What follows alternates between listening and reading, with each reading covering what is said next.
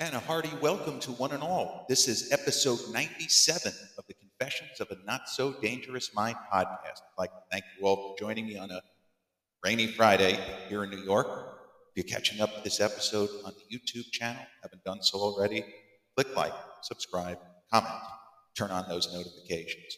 Or if you're listening to this episode on one of the audio platforms such as Spotify or iTunes, same general rule applies. Click like, subscribe, turn on those notifications.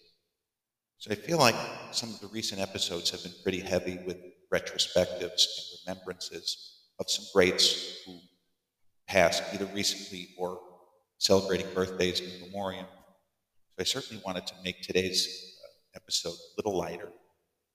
And I'm someone who enjoys uh, certainly seeing the success of other people, other YouTubers, far more experience, and um, far more followers than me, people who've been doing this for so long and consistently churning out fantastic content, what I aspire to do as well.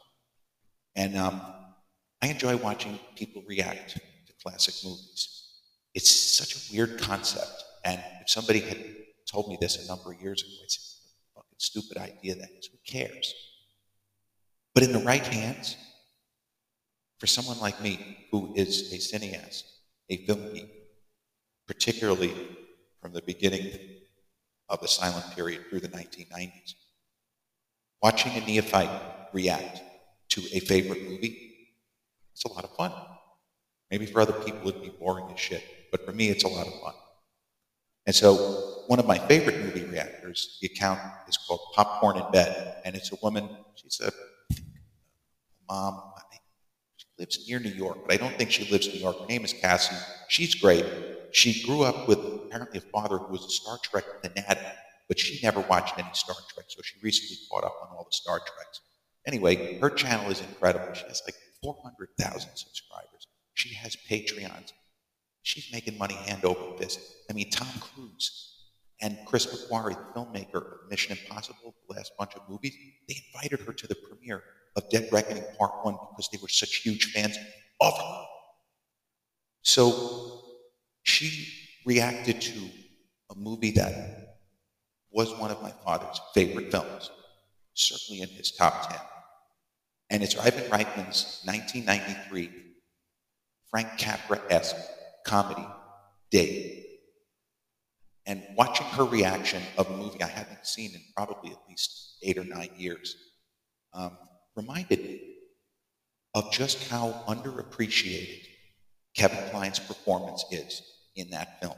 It's a movie that's very well remembered by Gen Xers, um, young boomers, even just general boomers, and elder millennials. It is considered one of the better comedies of that decade. It came out the same year, a few months after Groundhog Day. Honestly, Dave to me is so good, it's almost as good as Groundhog Day. That's really saying something because Groundhog Day is absolute all time. But for me, in different ways, so is Dave. And because the movie worked so well, and the supporting cast from Frank Langella, Sigourney Weaver, Kevin Dunn, even Laura Linney in a small role, the supporting cast is so good, it's easy to overlook the guy at the center, Kevin Kline, who pulls off a marvelous dual role, and he does it so effortlessly. Kline was somebody who he had won an Oscar for A Fish Called Wanda, a movie I'm supposed to like more than I do. I never really warmed to it. I just thought Kline's character was just, just such an asshole. It, it threw the movie completely out of whack. But there was always talk coming up through the 80s. Kline was an enormous talent. Great at comedy, great at drama, that he was he could do anything. And I feel like even though he won the Oscar for Fish Called Wanda, and people love that performance, it's like a screwball villain, if that's the thing. What he does in Dave is something far more impressive to me. With very little time for one of the characters, he manages to make President of the United States, William Harrison Mitchell, Bill Mitchell, he makes him a real person in about two scenes. We get enough to realize who this guy is. This was someone who was probably once idealistic, clearly brilliant, and now just doesn't give a shit and he's corrupt as the day is long. The main character who Kline plays for 95% of the movie, is just a regular guy named Dave. And Dave, not surprisingly, is a dead ringer for the President of the United States. And this is some kind of a silly thing that has happened where presidents will occasionally have someone who looks like them for events where they're not going to be that close to the press or to cameras. It wouldn't work now when people have a camera in your face 100% of the time. So he is asked by the Secret Service to just wave to the cameras, tempt for the president. Don't do anything which might arouse suspicion because everyone will agree. He really looks like this is not just a random look-alike. He looks exactly like he could be his twin brother, which is part of the joke because obviously we know it's the same actor playing both roles. Well, if that's just what the story was, it wouldn't be much of a movie. So after we establish Dave Kovic and President Bill Mitchell, President Bill Mitchell is sidelined. He has a, a medical issue. And not just the Secret Service, but the White House Chief of Staff and his assistant, they might both be of staff, um, played wonderfully by Frank Langella, who usually played heavies, and he more or less plays a heavy here, uh, and Kevin Dunn, who has done good guys and bad guys, He's a very talented actor. They play the guys who make the decision. We're not going to tell the vice president what's going on, but the president's been incapacitated. We don't really like him. Uh, they tell Dave, we need you to stay on a little bit longer. Don't do anything stupid. Follow our lead. And luckily for you, there's really not that much of a relationship anymore between President Mitchell and the First Lady. So they have to tell him certain things that he normally would never know. Because for the public's eyes, they have a beautiful marriage. The First Lady, she does charitable work, he supports it, and all of this kind of shit. But in reality, they hate each other's guts. But specifically, she hates the president's guts. So the hope is Dave is going to be able to, the few times that he might have to share space with the First Lady, bluff his way through. And that facially, he looks enough like him, she's not going to be able to tell the difference because they haven't been close in years. So from this comedic presence, uh, premise, the story takes place where a CPA, an accountant, Dave, is the President of the United States. And he can't tell anybody what he's doing, except one friend, fellow accountant, played by Charles Grodin, who was just a fantastic actor, particularly in comedies. He did some dramas, um, but when he has a chance to do that slow burn he was famous for, and that pause, Grodin is in two scenes, maybe three, and every minute with him is a treasure. And it's, it's why he was beloved, even though many boomers and Gen Xers just remember him. Oh, he was the dad in Beethoven. They don't remember that he teamed with Robert De Niro in what I believe is the single best buddy comedy, buddy movie, period, ever made, Midnight Run. That's a movie that's now 36 years old. The average person under 40, they don't really know that movie. They would have had to seek it out. When I was a kid, they, they ran it on HBO and Cinemax. It seemed like it was on every day between those two channels. But Kline, as Dave, we follow him through this, this journey. And when he first starts pretending to be president, he's taking direction. He's, he allows himself to be manipulated and maneuvered more so by Frank Langella as Bob Alexander, the White House chief of staff. And he's a guy who was a, a, serious player in Hollywood. He had been a senator. He was on various commissions. You know, he's a heavy hitter, but he's a piece of shit. He's a terrible guy. And he is, lets himself be monkeyed around with. But then his decisions start having real world repercussions. And he finds that he can't play ball anymore. And it's so subtle and brilliant the way he gently starts to gradually assert himself in the quietest of ways. It's the sort of thing where if you do it all at once, they're probably going to have his head cut off. Certainly, Frank Langella's character would do it without hesitation. But the way that he gradually starts to fulfill the role as if he really is the president is part of the beauty of how well constructed this film is, and how there is a certain point in the movie where we realize it's not a question of they can't control him anymore. It's a question of what are they supposed to do? They can't just remove him. Their whole house of cards depends upon him fulfilling his duties as president, since the actual president is incapacitated. You know, we have to produce a body that have to produce a president. So he finally pisses off Langella. You say, what the hell can they do now? How are they going to get out of this pickle? And what are they going to do with the first lady?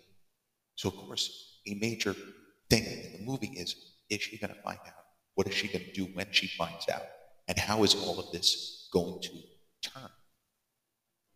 And you see whatever hatred that the president, the president's wife, Ellen Mitchell, first lady, had for Bill Mitchell, she still loved him, even though he was he was a snake, relatively. He was just a shitty husband and had humiliated her repeatedly and continued to do so. But you see that she still cares. There's a part of her that cares, and a part of her that is still attracted to him, which is actually not him. It's this guy who you might say embodies the qualities of the man that she fell in love with. And when she finds out that this is not my husband, this is not Bill Mitchell, this is some random accountant that lives a couple of miles from the White House.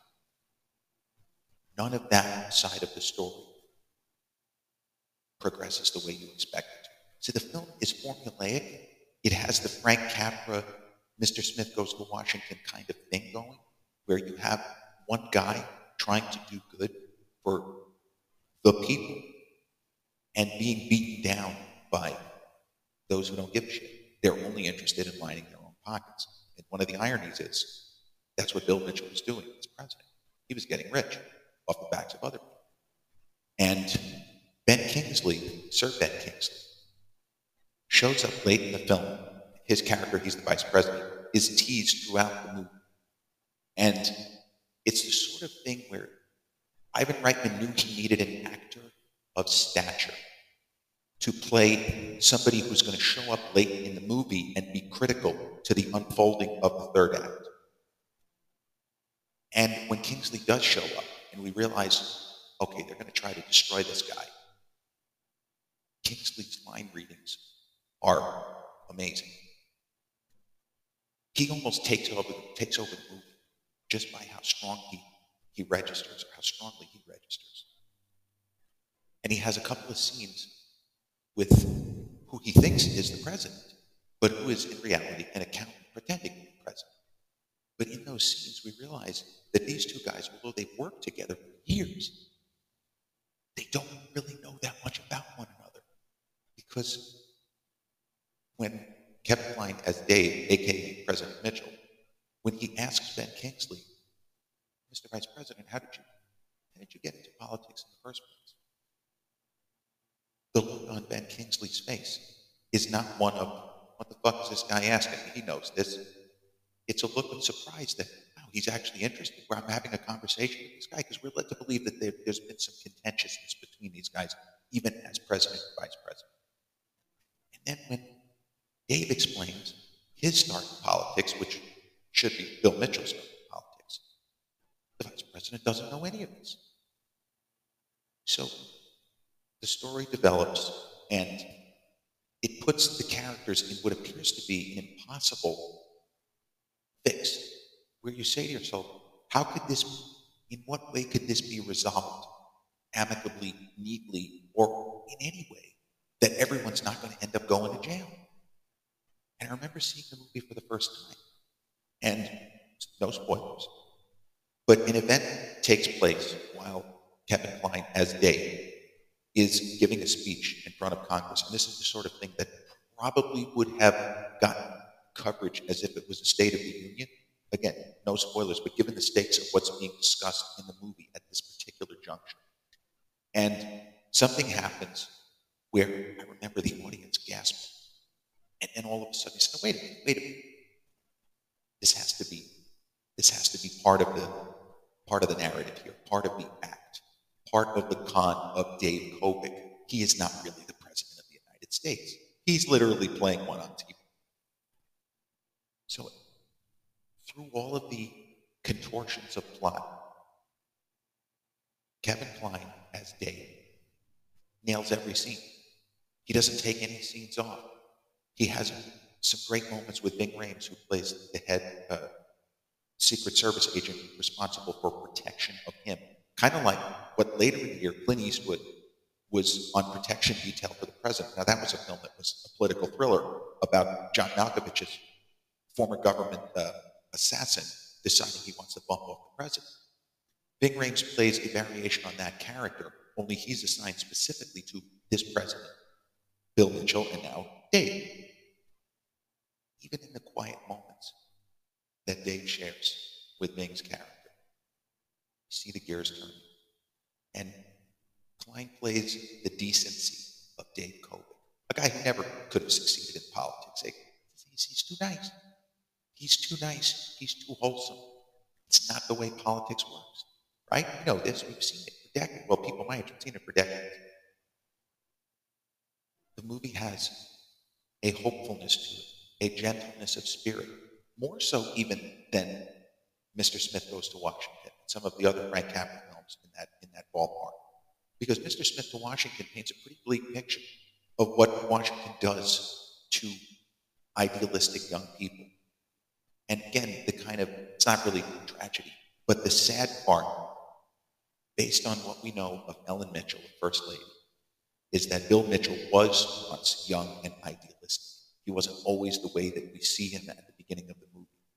He was somewhat like Dave Kovic as he takes over and begins to assume responsibilities and the power of the office.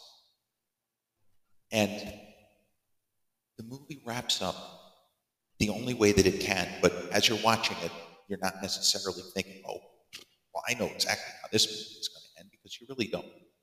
You have no way of knowing that how it's going to wrap up because there's so many different plot threads that are doing this while while plot thread while the main plot is here. There's other stuff going like that, and they manage to pull it together and wrap it up beautifully. There's a little bit of sadness, of course, but it's still triumphant. And unlike Mr. Smith goes to Washington. There is a real sense of, in this instance, the good guys win. A good guy wins, but in a very subtle way, not in a broad, splashy way, not in a this senator outlasted the entire chamber, but in a way of, it's like the, the, um, the poster for the movie, one of the posters said that this is Dave. When he was given a chance to make things better, he did. And that is exactly the point of the movie. It's Pollyanna ish, like pie in the sky type of stuff. But it works. And they, um, the filmmakers, you know, Ivan Reitman, they were able to get a lot of real life senators and television personalities to play themselves. Like Jay Leno has a, a couple of funny moments.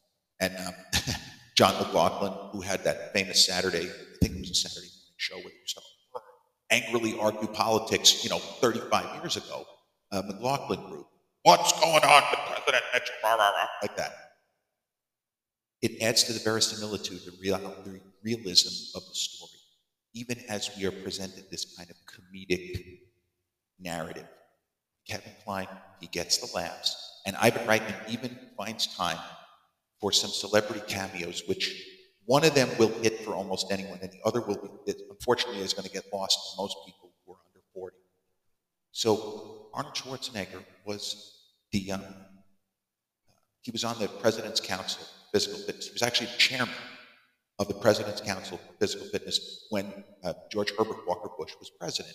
And Arnold used to make appearances. He would go to schools, just kind of doing what his character does in Kindergarten Cop, which is getting young people to be excited and interested in exercising and not eating donuts. So Arnold shows up about maybe 45 minutes into the movie, and it's one of the highlights of the film. And we, we forget Ivan Reitman and Arnold worked together a couple of times. They did twins together, you know, with DeVito. They did uh, Junior together. And it's, it's a moment that comes out of nowhere, and it's so good to see Arnold. And that was the Arnold as he was making Last Action Hero. So this, you know, he's in his mid 40s. Looks, phenomenal. But true to form, Arnold is telling the school kid, don't eat the donuts. You have to eat healthy. The best cameo, though, they got Larry King, the late great, if you want to say great, six or seven times married former uh, journalist, radio broadcaster, and talk show host, Larry King Live on CNN for so many years. They got Larry King to do a mock up of his CNN program.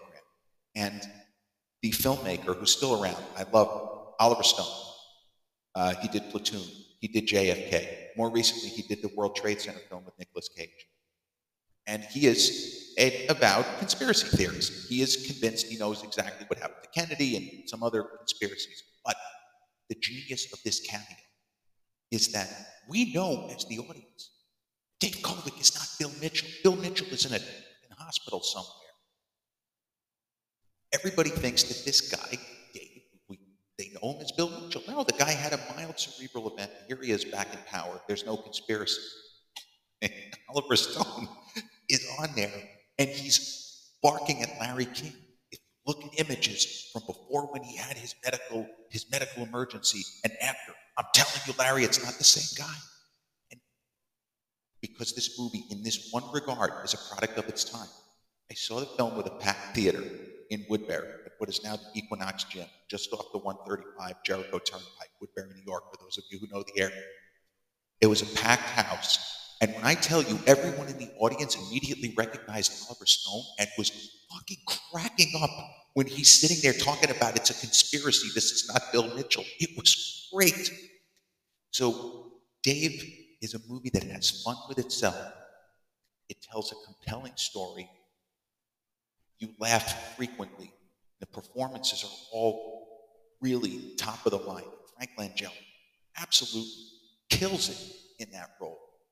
And he did play a lot of villains in the 90s, even the next year with the same filmmaker and Arnold in, um, in Junior. He's kind of a villainous character. And famously, in the disaster, a box office disaster, Cutthroat Island by Renny Harlin in 95, not a bad movie. I've seen it twice. It's not a bad movie. Lost almost $100 million for the studio. Through it all, we remember Kevin Kline. We remember the smile, the empty smile of President Bill Mitchell, the genuine smile of CPA, all around good guy, Dave Kovic. And that's the takeaway from the film. A great movie, but a phenomenal actor. Yes, an Oscar winner, so can't say he's entirely underrated. But this is, to me, one of the most underrated individual performances that I have ever seen, especially from a guy who was known to be a huge talent. It's in my top five most underrated film performances. Kevin Kline as President Bill Mitchell, and CPA Dave Kovic, who pretends to be President Bill Mitchell, in Ivan Reitman's 1993 classic, Dave. And with that, we've reached the end of episode 97 of the Confessions of a Not So Dangerous Mind podcast. I'd like to thank you all for spending some of your Friday, late afternoon, early evening rainy here with me. As I said, I kept today lighter, didn't talk about any unfortunate passings or anything like that. A great movie, an upbeat narrative, all of that. But if you check out this episode on the YouTube channel, enjoy the content and haven't done so already, please click like, subscribe, comment, turn on the notifications. Or if you've caught up with this episode on the audio platforms such as Spotify, iTunes, Amazon Music, or iHeartRadio, click like, subscribe, turn on those notifications. I'll be back with episode 98 real, real soon.